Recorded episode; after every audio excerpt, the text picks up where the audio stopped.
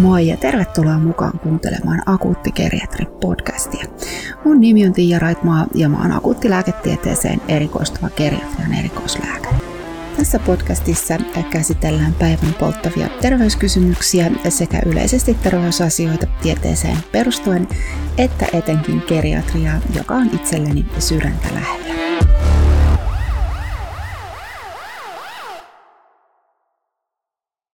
Moi! Tänään mä haluan puhua yleisesti siitä, että milloin hoivakodeissa ja hoitolaitoksissa asuvia iäkkäitä monisairaita ihmisiä lähetetään päivystykseen.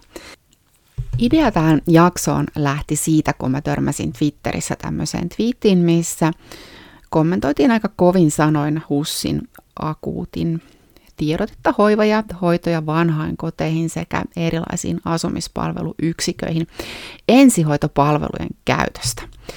Ja tämä twiittaaja laittoi, mä lainaan nyt ihan suorasti tätä, koska tämä twiitti on kuitenkin julkinen, niin Kovaa peliä, huus. Uudet ohjeet hoivakoteihin on sellaiset, että lanssia ei hoitajan kannata soitella. Kaikki hoidetaan hoivakodin lääkärin tai päivystävän lääkärin kautta.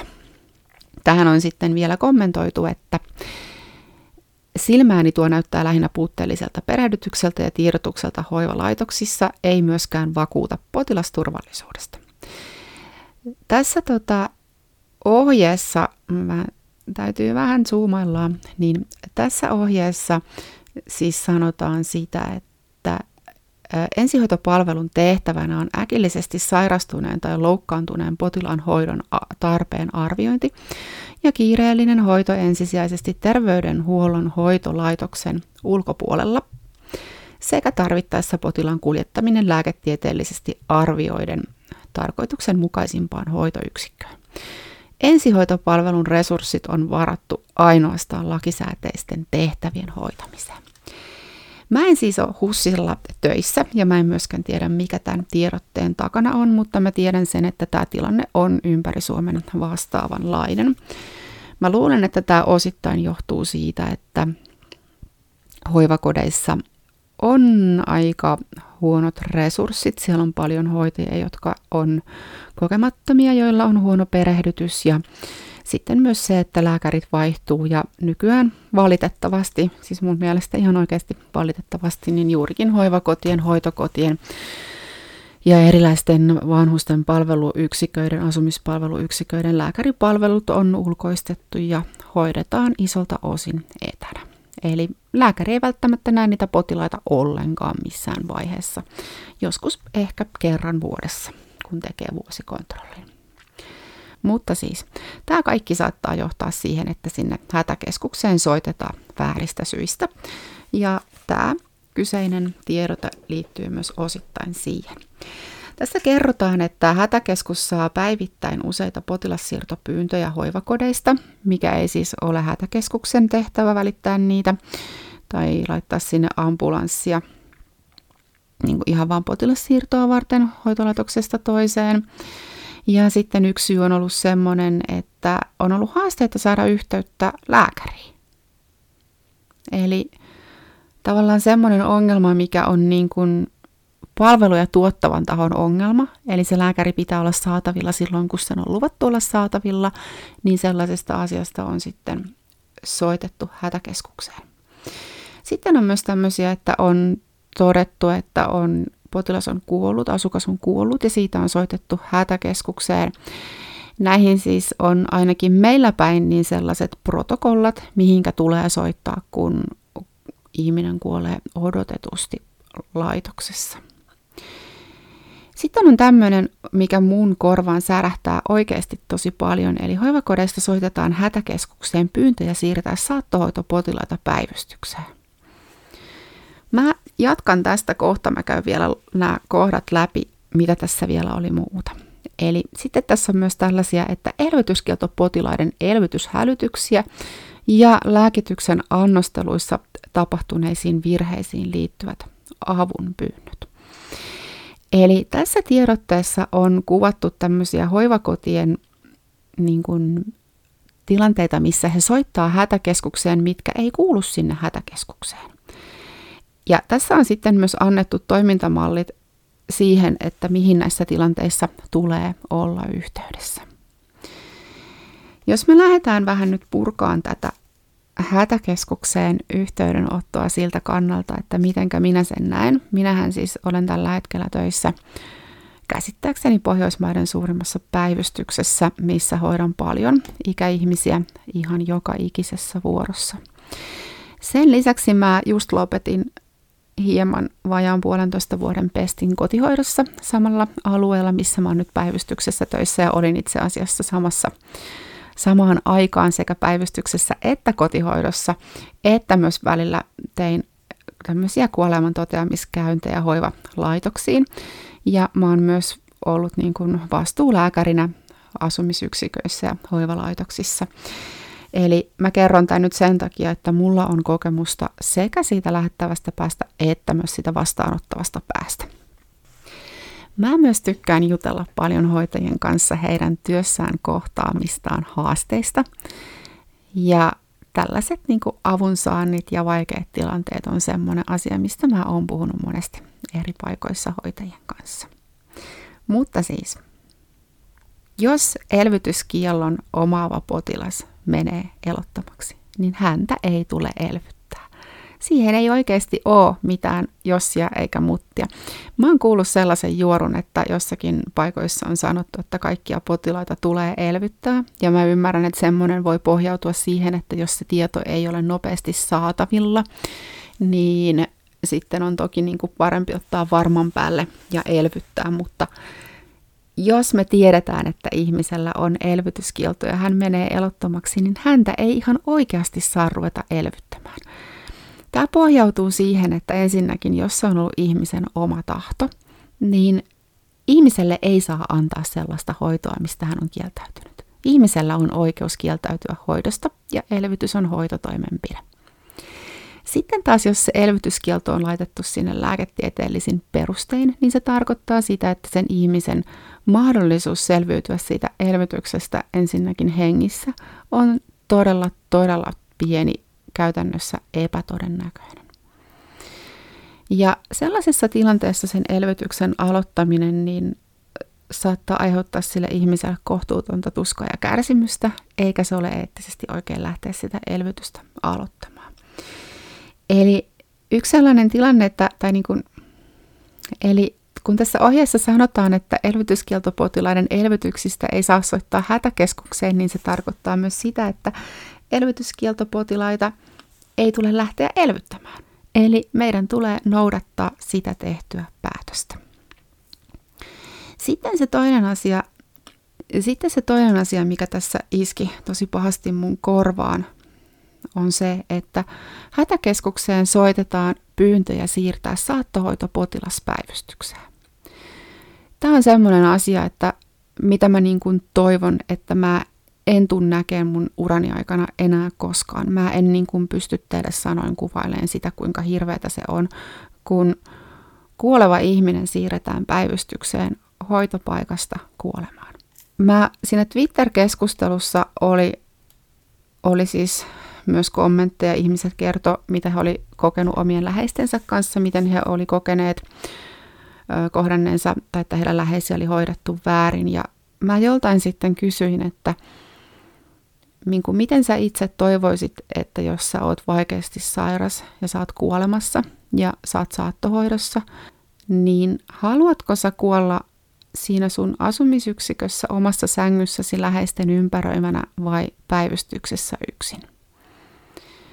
Ja tämä on sellainen asia, mitä mä niin kuin toivon, että jokainen miettisi.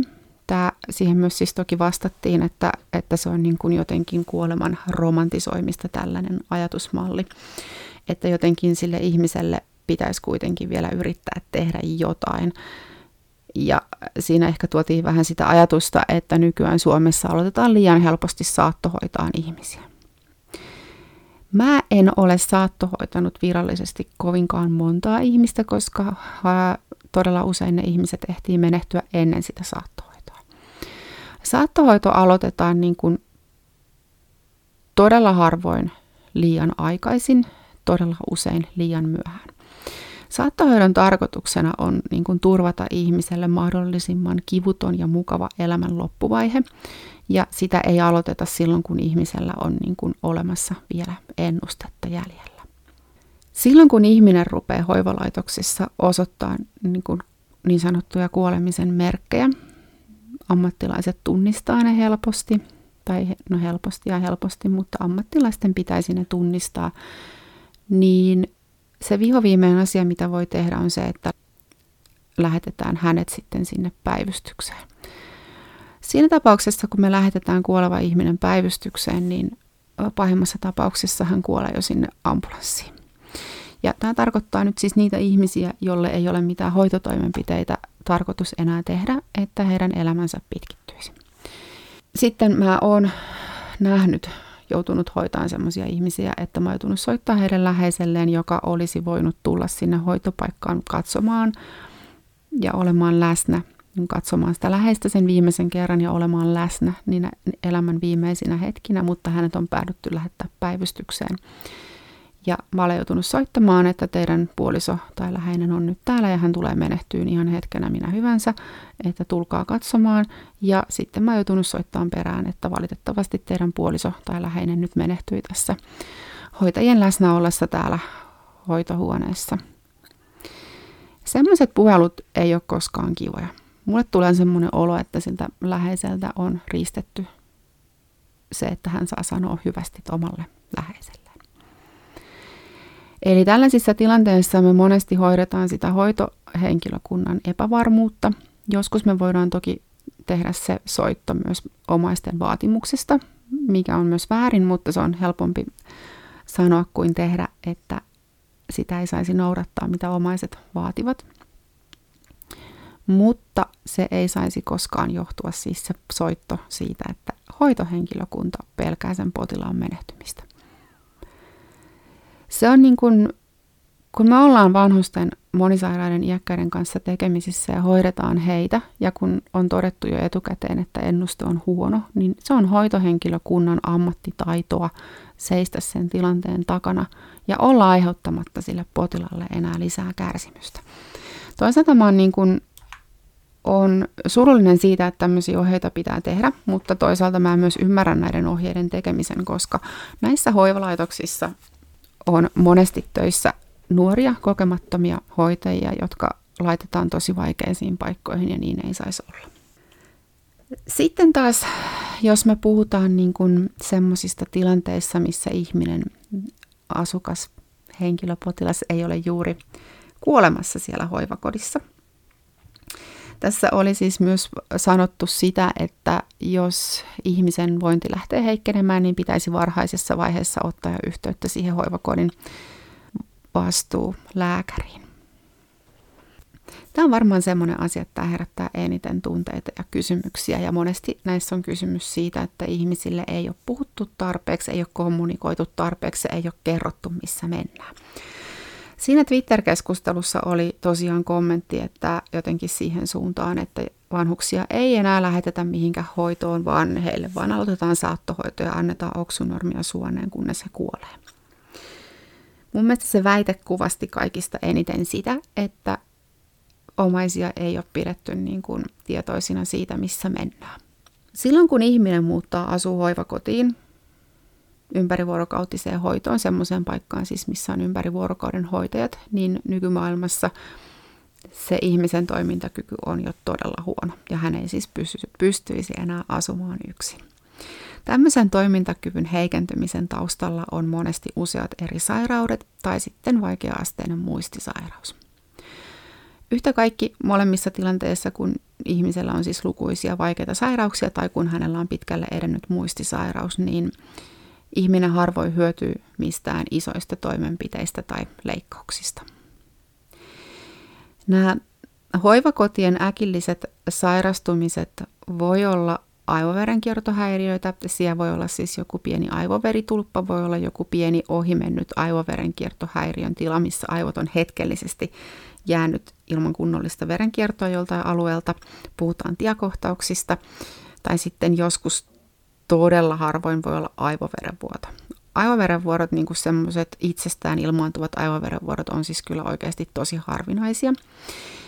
Monesti sitten saattaa tulla aivoverenvuoto siitä, että on verenohennuslääkitys ja vanhus kaatuu ja lyö päänsä, mutta näissä tilanteissa kyllä siis yleensä ihmiset lähetetään päivystykseen, missä me sitten tarkistetaan, että onko siellä sitä aivoverenvuotoa.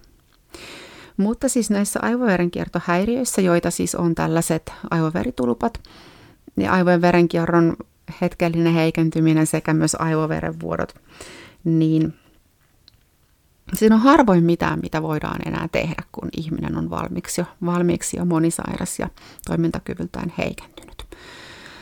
Tällaisille ihmisille ei lähtökohtaisesti anneta aivojen liivotushoitoa, koska se kuntoutumisprosessi on sen verran vaativa ja on todettu, että he ei niin kuin tuu kuntoutuun siitä ennalleen. Aivoverenvuoroissa monesti vaaditaan massiivileikkaus, jos jotain joudutaan lähteä tekemään, tai sitten sitä tilannetta jäädään seuraan ja yhtä kaikki niin kuin näissä tilanteissa harvoin siellä päivystyksessä on mitään, mitä voidaan tehdä potilaan hyväksi. Toki se tilanne pitää aina arvioida, mutta sen arvion pitäisi olla siis sen hoitoyksikön lääkärin tekemä, eikä niinkään ambulanssin tekemä. Lisäksi näistä tällaisista asioista pitäisi pystyä puhumaan etukäteen ja pitäisi miettiä, että missä tilanteessa potilas lähetetään vielä päivystykseen ja missä ei. Tämmöiset niin kuin pienemmät infektiot, tai ei voi sanoa edes pienemmät, mutta esimerkiksi keuhkokuume ja virtsat ja infektiot pystytään hoitamaan hoivalaitoksissa ihan suun kautta annettavilla antibiooteilla, ja niiden takia ei tarvitse lähettää ihmisiä ambulanssilla päivystykseen, jos vointi on muuten hyvä. Joskus voi olla tarpeen antaa suoneen sisäistä hoitoa ja sitä varten voidaan käyttää esimerkiksi kotisairaalaa, mistä monesti saadaan hoivalaitoksiin ja hoitokoteihin sitten antibioottihoito suoneen annettuna. Jos tällaista mahdollisuutta ei ole, niin silloin toki potilas voidaan lähettää päivystykseen ja hänelle voidaan järjestää sairaalapaikka.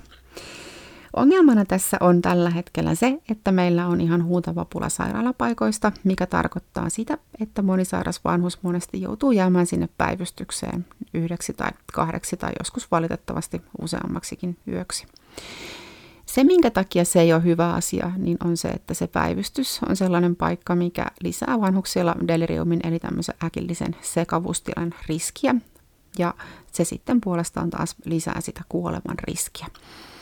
Eli tavallaan jos me niin kuin haluttaisiin eroon meidän monisairaista vanhuksista, niin heidän siirtely edestakaisin päivystyksen ja hoitokodin välillä ja vaikka hoitokodista päivystykseen ja päivystyksestä sairaalaan ja takaisin hoitokotiin lisää sitä kuoleman riskiä, sitä kuoleman todennäköisyyttä enemmän kuin moni muu asia.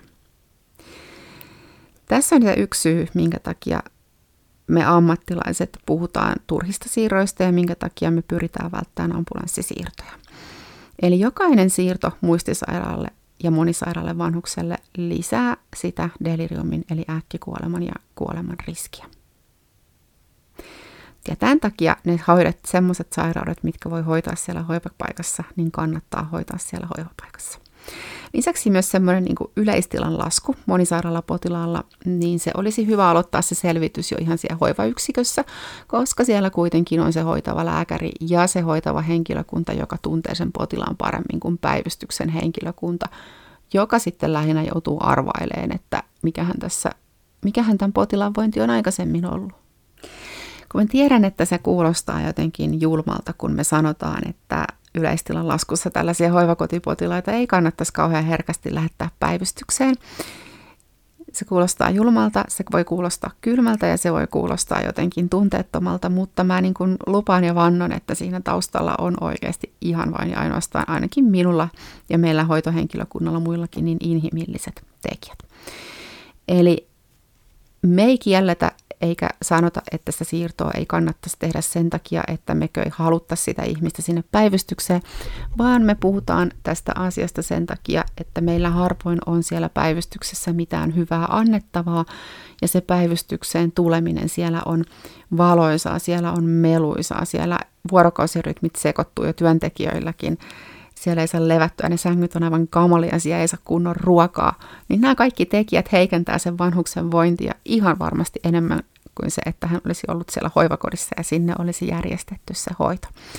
Eli sillä, että me pyritään välttämään sitä ambulanssin soittamista, ei ole tarkoitus evätä sitä hoitoa, vaan on tarkoitus tarjota se hoito sinne, missä vanhus asuu ja on. Eli sinne tuttuun turvalliseen paikkaan. Näitä mä mun uran aikana törmännyt useankin otteeseen siihen, että omaiset kokee, että vanhus on jätetty hoitamatta.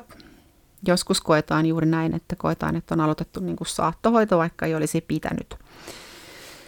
Ja musta tuntuu, että sitä myöten, kun lääkäripalvelut siirtyy koko ajan niin kuin enemmän ja enemmän etäpalveluiksi, niin nämä tulee lisääntyä, nämä väärinymmärrykset. Ja tässä on varmaan osittain se johtuu siitä, että harvoin ne asiat niin kuin yhdellä puhumisella tulee selväksi. Kun on kyse ihmisen läheisestä ja ruvetaan puhua elämän loppuvaiheesta, niin siinä on monilla niin kuin, se on niin vaikea tilanne, että kun ensimmäisen kerran puhutaan asioista, niin puolet saattaa mennä ohi. Ja se tarkoittaa sitä, että sitten siinä jää paljon niin kuin asioita, mitä ei ehkä ymmärretä. Sen takia niitä keskusteluja pitäisi käydä usein ja pitäisi aina varmistaa, että omaiset tietää, missä mennään. Mä pelkään, että sen takia, ettei meillä ole enää sitä lääkäriä siellä hoivakodissa, niin kuin läsnä oikeastaan koskaan. Ja kun ne lääkärit vaihtuu ja niitä asioita hoidetaan pääasiassa puhelimen välityksellä, niin omaisilla ja läheisillä ei ole niin kuin mahdollisuutta käydä niitä asioita kunnolla läpi. Ja se on väärin. Mä niin kuin edelleenkin törmään semmoisiin väärin käsityksiin siitä, että mitä kaikkea monisairaalle vanhukselle kannattaa tehdä ja mitä me voidaan tehdä ja mitä se vanhuksen elimistö sietää ihmiset niin kuin saattaa luulla, että niin kuin joku aivoverenvuotokin, niin on semmoinen asia, että kun pääsee sairaalaan, niin sitten se vaan niin kuin hoidetaan ja se vanhus palaa ennalleen, mutta kun se ei pidä paikkaansa. Ne niin kuin, vaikka lääketiede on tosi kehittynyttä, niin silti kun, kun elimistö on vanhentunut ja on sairas, niin se ei vaan niin kuin enää siedä kaikkea.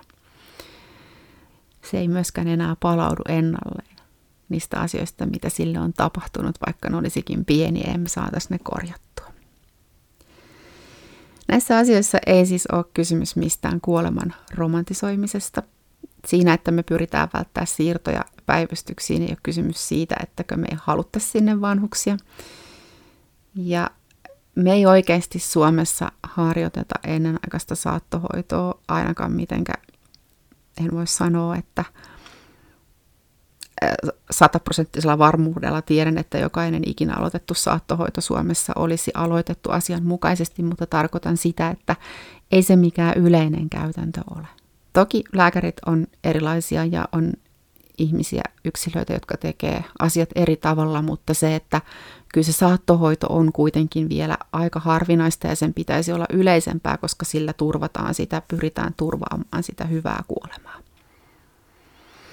Jos te koette, että teidän läheisiä on hoidettu väärin, niin tehkää niitä valituksia, pyytäkää niitä, että niitä asioita selvitetään teille ja että ne selvitetään kunnolla, koska mä liian usein törmään siihen, että nämä asiat tavallaan jää vaivaamaan ja niistä puhutaan vielä, niin kuin tässä Twitter-keskustelussakin puhuttiin 15 vuoden takaisista tapahtumista. Eli selvittäkää ne asiat itsellenne, koska muuten ne oikeasti voi jäädä kalvomaan teitä ihan teidän koko loppuelämäksenne ja sitten tällaisissa tilanteissa, niin kuin esimerkiksi jossain Twitter-ketjussa, niin on todella vaikea ottaa kantaa siihen, mitä on tapahtunut 15 vuotta sitten jossakin. Tänään oli nyt vähän tämmöinen raskaampi aihe. Mä tiedän, että tämä herättää ihan hirveästi tunteita. Jos sä kuuntelit ja sulle heräs tunteita, niin anna palautetta ja kysy, jos on jotain kysyttävää ja kerro, jos on jotain muuta mielen päällä, positiivista, negatiivista, ärsyttääkö mun ääni, no sitten ehkä ei kannata kuunnella, mutta muuten jotain teknisiä vinkkejä tai jotain. Ja mä haluan kiittää ihan hirveästi, että sä kuuntelit ja ensi kertaa.